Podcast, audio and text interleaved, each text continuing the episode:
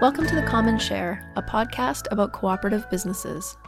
I'm Asa Marshall with Cooperatives First, an organization that promotes co op business development in rural and Indigenous communities across Western Canada. We're recording in Saskatoon on Treaty 6 territory and the traditional homeland of the Metis. This week, we have a great conversation with Sheldon Stener, who's not only the General Counsel and Corporate Secretary at Federated Cooperatives Limited, but also the chair of our board of directors. Sheldon's an expert in governance with great insights for members of co op boards. And in this discussion with our Director of Education, Kyle White, he gives an excellent primer for things for co op directors to consider in their role. Um, let's maybe start off. Can you describe your role at FCL? Sure. As, as you indicated, I'm uh, General Counsel and Corporate Secretary, so it's kind of a couple hats. Uh, the General Counsel piece is uh, is I'm oversee the legal department. Uh, so FCL has uh, a number of uh, subsidiaries and interests and a lot of legal work to go on. So I've got a team of about seven lawyers, um, soon to be eight, and a couple assistants and uh, do uh, so I oversee that department. I oversee all the work that the, the lawyers do, corporate filings, uh, any kind of contract work, all that stuff. So uh, I've got a great team that helps me with that, um, and uh, so that's overseeing that, helping guide the board, helping guide uh, management, and any legal matters that they might have. Um, the second hat is the corporate secretary hat, and that involves the governance of, of Federated Co-op and its subsidiaries. And as I indicated, there are a number of subsidiaries. Um, so making sure those filings are done with the uh, corporations offices. We're, of course, Canadian um, registered under the Canadian Co-op Canada Co-op Act, and uh, in four provinces and a territory or two. So there's a lot to kind of keep on the go there uh, with those filings. Um, corporate secretary is uh, in charge of the governance, and in a cooperative uh, governance is a big deal uh, because of the nature of our, our boards and uh, how they're elected. Um, the, the, the governance is important in a, in a, co-op, as I said, because of the way the boards are elected, and just it, it's uh, significantly important because of the uh, the role that directors have. Um, it the corporate secretary generally or governance professional is the person that sits between uh, management and the board and tries to have them communicate well with each other. Uh, so on one hand, you have management staff who are spending their whole lives and whole careers to get to, to where they are and they work on a very specific area uh, their whole careers in most cases, many years. And on the other hand, you have uh, directors who are elected uh, from many walks of life and bring to, to the board a number of different uh, skills and abilities. Um, but there can be quite a quite a gap in terms of knowledge of all the uh, the things they have to do. So my role is to make sure that they're speaking to each other in a way that they're each understood by the other and are heard by the other, and to make sure they fulfill their their role, to make sure the board fulfills its legal obligations uh, and uh, to make sure that um, uh, all those processes with the governance side are, are met. Fantastic. Um, you hit on the importance of a board to cooperative governance. Can you expand on that a little bit more, maybe for folks who haven't been a member of a co-op or haven't been on a board before? What is it specifically that the co-ops board does, and why are they important? Right. Well, I think a, a, board, it depends where you are in your organization's history and evolution, because certainly a startup is different. But for an established co op board, uh, the primary role is to uh, set the strategic direction of, of the co op. Um, the, um, when early days are in a smaller co-op, sure they're going to be more operational in nature. They're going to be watching over the operations. But in a larger co-op or a, or a more established co-op with a um, professional management team, the role of the board is to oversee uh, the strategic direction. Um, not get into the weeds on operations too much, but basically where are we going uh, one year, three years, five years uh, out kind of thing. Uh, what do we want to do? What do we want to be in? What do we want to be out of? And uh, basically set the tone. Um, the board's role is also, I think this is the same with any board, corporate board, nonprofit board, co-op board is to um, oversee the operations in terms of the financial um, well-being and, and to make sure that um, complying with laws and regulations and running uh, by the books, so to speak. And so there's an important duty of oversight for the board there um, to fill that role. And I think that's the same. Um, and but I think you know in a co-op board. Um, the main function or one of the main roles of a co-op director is legitimacy. They're there to represent the members' interests. And uh, so, because they're democratically elected, there's a straight line between the individual members who own the co-op and um, and the directors who they elect to represent their interests at the table and to set the strategy and the direction of the co-op. And I guess in that vein, a little bit maybe, because of course many organizations rely on board leadership. Um, and as you say, in those early days, with most of the groups we work with, the board is really doing the whole gamut of operations as well. Um, but what is it that makes a co-op's board of directors unique? What really sets co-op boards apart from nonprofits or corporations? Well, I think uh, certainly between uh, a co-op and a, and a corporation, where the the board's elected. I mean, they might be notionally elected in a, in a corporation, but most times they're, they're somebody is appointed. Uh, sometimes they're from management.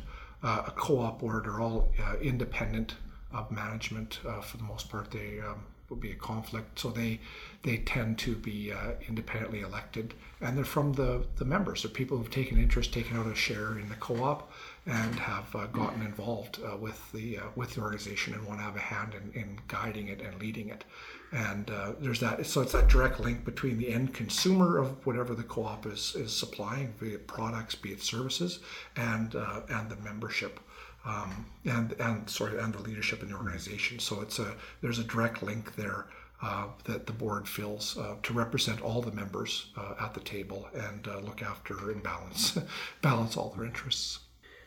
Are there any unique challenges that come with that unique relationship or that set of contexts Oh, certainly. I mean, I think when you're uh, representative, elected representative, you, it's a little bit of politics involved there, right? And so uh, you're subject uh, to the um, uh, desires and demands and sometimes questions of, of the members. And, and again, in a, I use a local example. If you have a local co-op, uh, a retail co-op, uh, your customers might want to might complain about some service challenges. They might not like how things are run.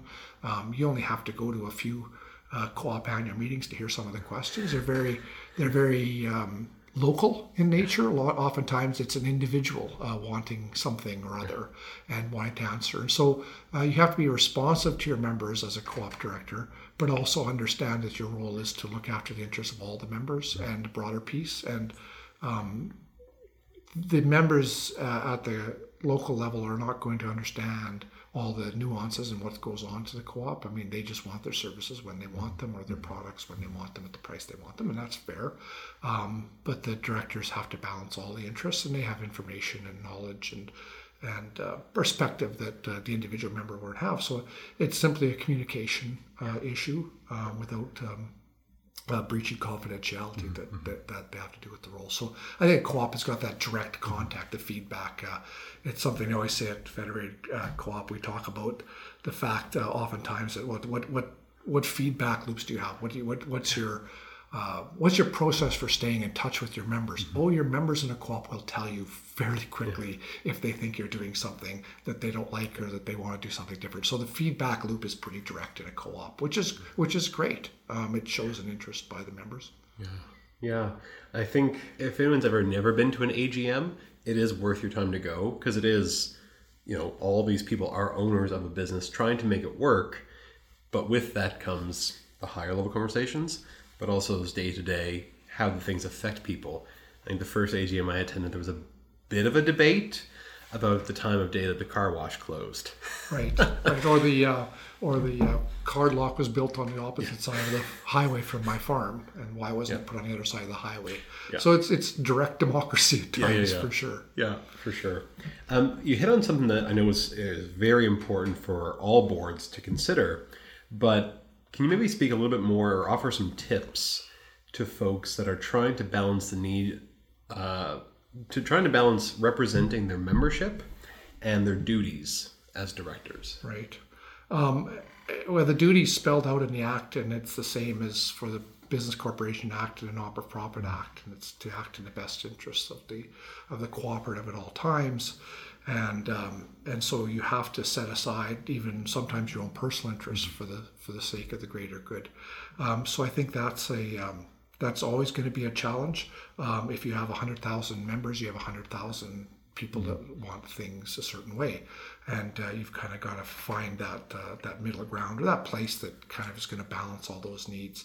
Um, and uh, it, really, they shouldn't.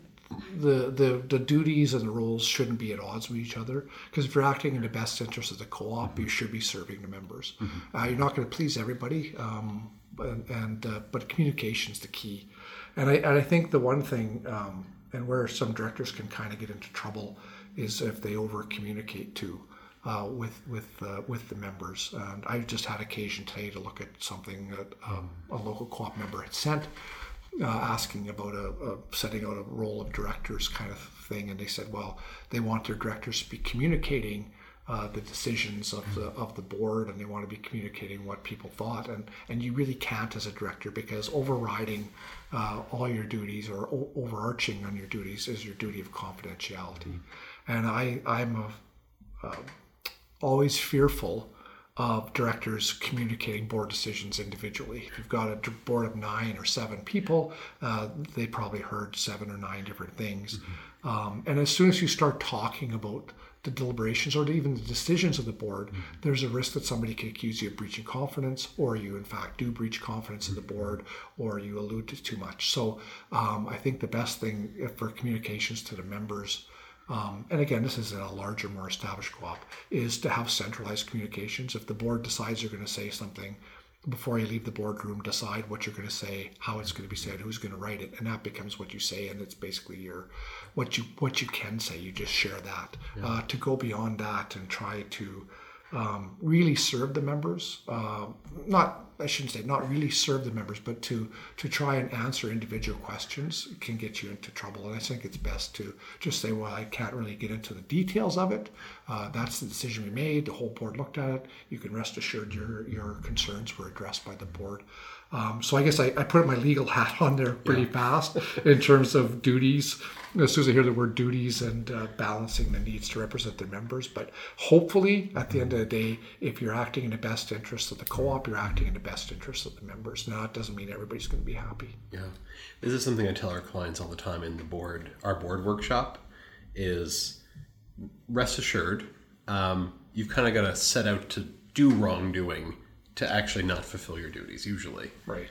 as long as you're acting with the best interests, you're going to be fine. Yeah, and you don't have to. Nobody's expecting superhuman results or, or high level of expertise. You just need to be curious and ask questions, and uh, you know, and mind uh, mind the responsibilities that you have. But you- you're right. I mean, it's. Uh, uh, there's a, there's a group of you, and, and if it's a group making a decision, likely that's the wisdom that's going to prevail, and you're going to be in good shape.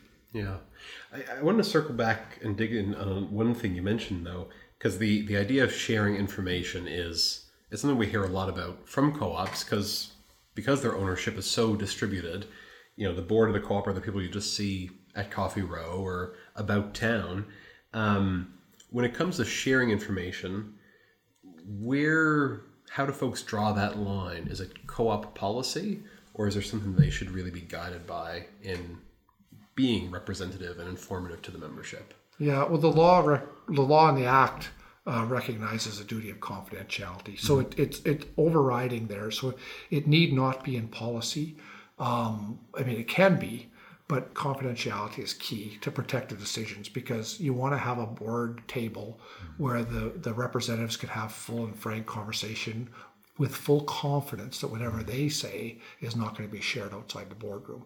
Mm-hmm. Uh, because the only way you get the best governance decisions is by having open and candid discussions. The only way you get open and mm-hmm. candid discussions is if people maintain the confidence of the discussions. Because at the end of the day, you might not have unanimity, and you probably won't. And and so it, you don't want you want to be able to come out and say that's the board's decision and that's what I support. And so um, I always tell people if on boards when I'm doing orientations and the like is uh, you know you don't have to share the, the decisions of the board with anybody. It should be uh, come out centrally. Um, and uh, but you're not obligated. So I think some members might say, "Well, you work for me. I elected you. You have to tell me." No, it, actually, it's not. They, you, you can't, and and you can you can say, you know, you, you don't have to share with employees or members or anybody else. Just like nobody's entitled to see the minute book except the directors, and so and and you probably shouldn't share anything uh, outside a table, and and and it's not hiding behind anything, but just say, look, I have a legal duty not to discuss, so I can't. Mm-hmm. Uh, so that's the decision. Um, and uh, I'm not going to get in. I'm not going to get into it um, because I think there is some ownership. That some members would think, well, you work for me, and I've got to, you know, um, whatever. Um, and sometimes when people come onto the board and uh, there's an orientation, they kind of for the first time understand what the role is and what they can and cannot say. And it's a, it's a little more illuminating. But uh, patience, you know, people uh, people are interested and they care uh, with a co-op, and that's what you want to do. So you've got to you've got to really um, work hard at the relationship with your with your members and make sure that they feel heard and they understand at the end of the day.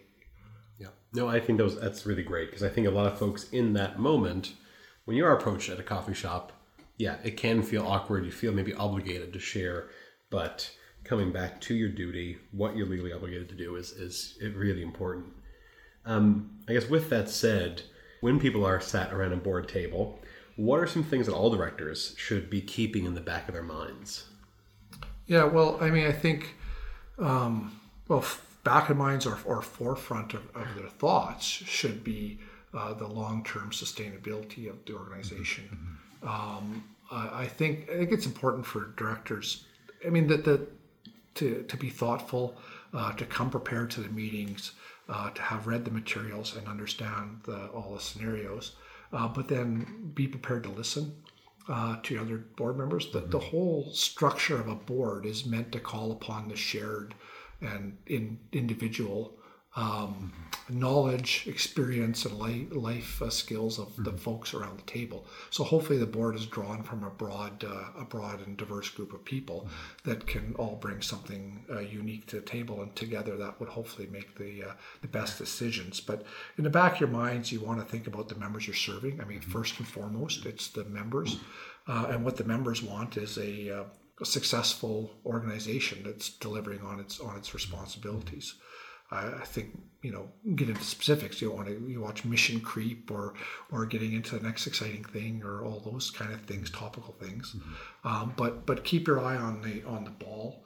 Um, what is it that you're there to do? What was the purpose that the cooperative was formed for, and and who are its uh, who are its um, members, but not only who members, who are its stakeholders. Like who who in the community are, are you are you working with and for, uh, and do that. Um, and I think the other thing is to uh, let managers manage, and and stay to the high level stuff if you can, and um, and again be be thoughtful.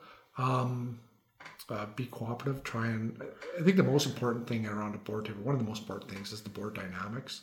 That that it is a safe space and that people feel free to to speak their minds and to not have to bite their tongue and uh, and and uh, those sorts of things. But uh, I think there's you know. Um, People take it seriously. I think no matter what board they're on, when they come to a board meeting, I think people are, are plugged in and they and they take the responsibilities uh, seriously to the stakeholders and the mission and what the organization is doing um, as well. You know, I mean, at the end of the day, finances matter, uh, relevancy matters. If you're not there, you can't help anybody. So it's important to always keep an uh, eye on that too. Yeah. Interesting. Do you think in co-ops, because the board are all users of the co-op services, do you think there's a tendency to veer into the operations more around the board table? Well, I think there's always at every board probably a cha- uh, uh, excitement about operations. I mean, operations are interesting. Uh, governance professionals like me tend to always uh, try and keep them out of operations. Uh, oftentimes, senior management takes them there. Uh, they they like talking about it. They they get there. So it's the constant to and fro of the chair and the governance professional to find that balance between enough operations that you know what's going on and not too much operations that they're they're spending too much time. Um, uh, I think the other trap uh, for co-op boards, probably more so than others, is governance. Uh, they love governance, and people love to spend a lot of time on governance. I, I've seen organizations stuff that can get into the trap of uh, wanting to talk about governance and plan yourself into a into the ditch, so to speak. I think you know governance is an interesting thing, but you can you can really try and over policy yourself and over this and over and lose sight of the other. So you've got to find that balance. But um, I think that co-ops generally or historically, co-ops uh, are formed to solve a local need where nothing existed. And so the first incorporators and people interested in a co-op are going to be very hands-on.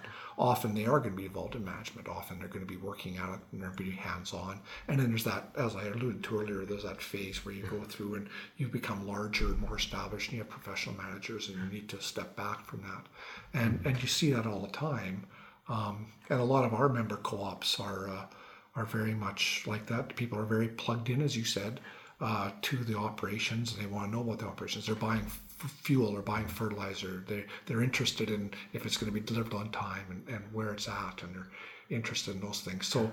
So, you know, it's a it's a natural uh, way to be, and so it's just a matter of balancing it. You're not gonna you, you, you don't want to stay right out of operations, um, but uh, you know the board the board as the board matures, it should be further and further away from operations and be looking at the big picture and, and get out of the minutia if they can.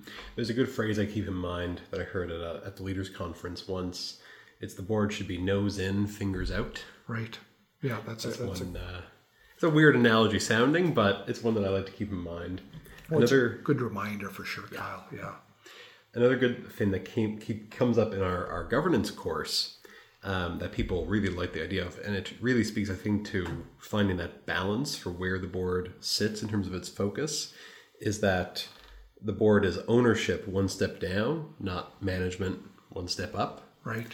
Um, I found that helpful as a, a positioning Yeah. of where the co-op should be, or where the board should be focusing its where its ideas come from. For sure. And I think the other the other thing, the key thing I would say about boards is is succession planning and participation and finding folks on there. And I, um, I I think that you have to be mindful of the board board's time um, and uh, try and keep your meetings tight and uh, and try not to waste everybody's time. I mean, a, a six hour board meeting is not going to uh, be conducive to attracting uh, a lot of folks. I think that uh, uh, from different uh, walks of life and different stages in their career. So, but uh, no, I think it's. Uh, you know, a, a co-op is a great opportunity to participate. I mean, most of people uh, don't have a chance to be tapped on the shoulder to go represent a large corporate board.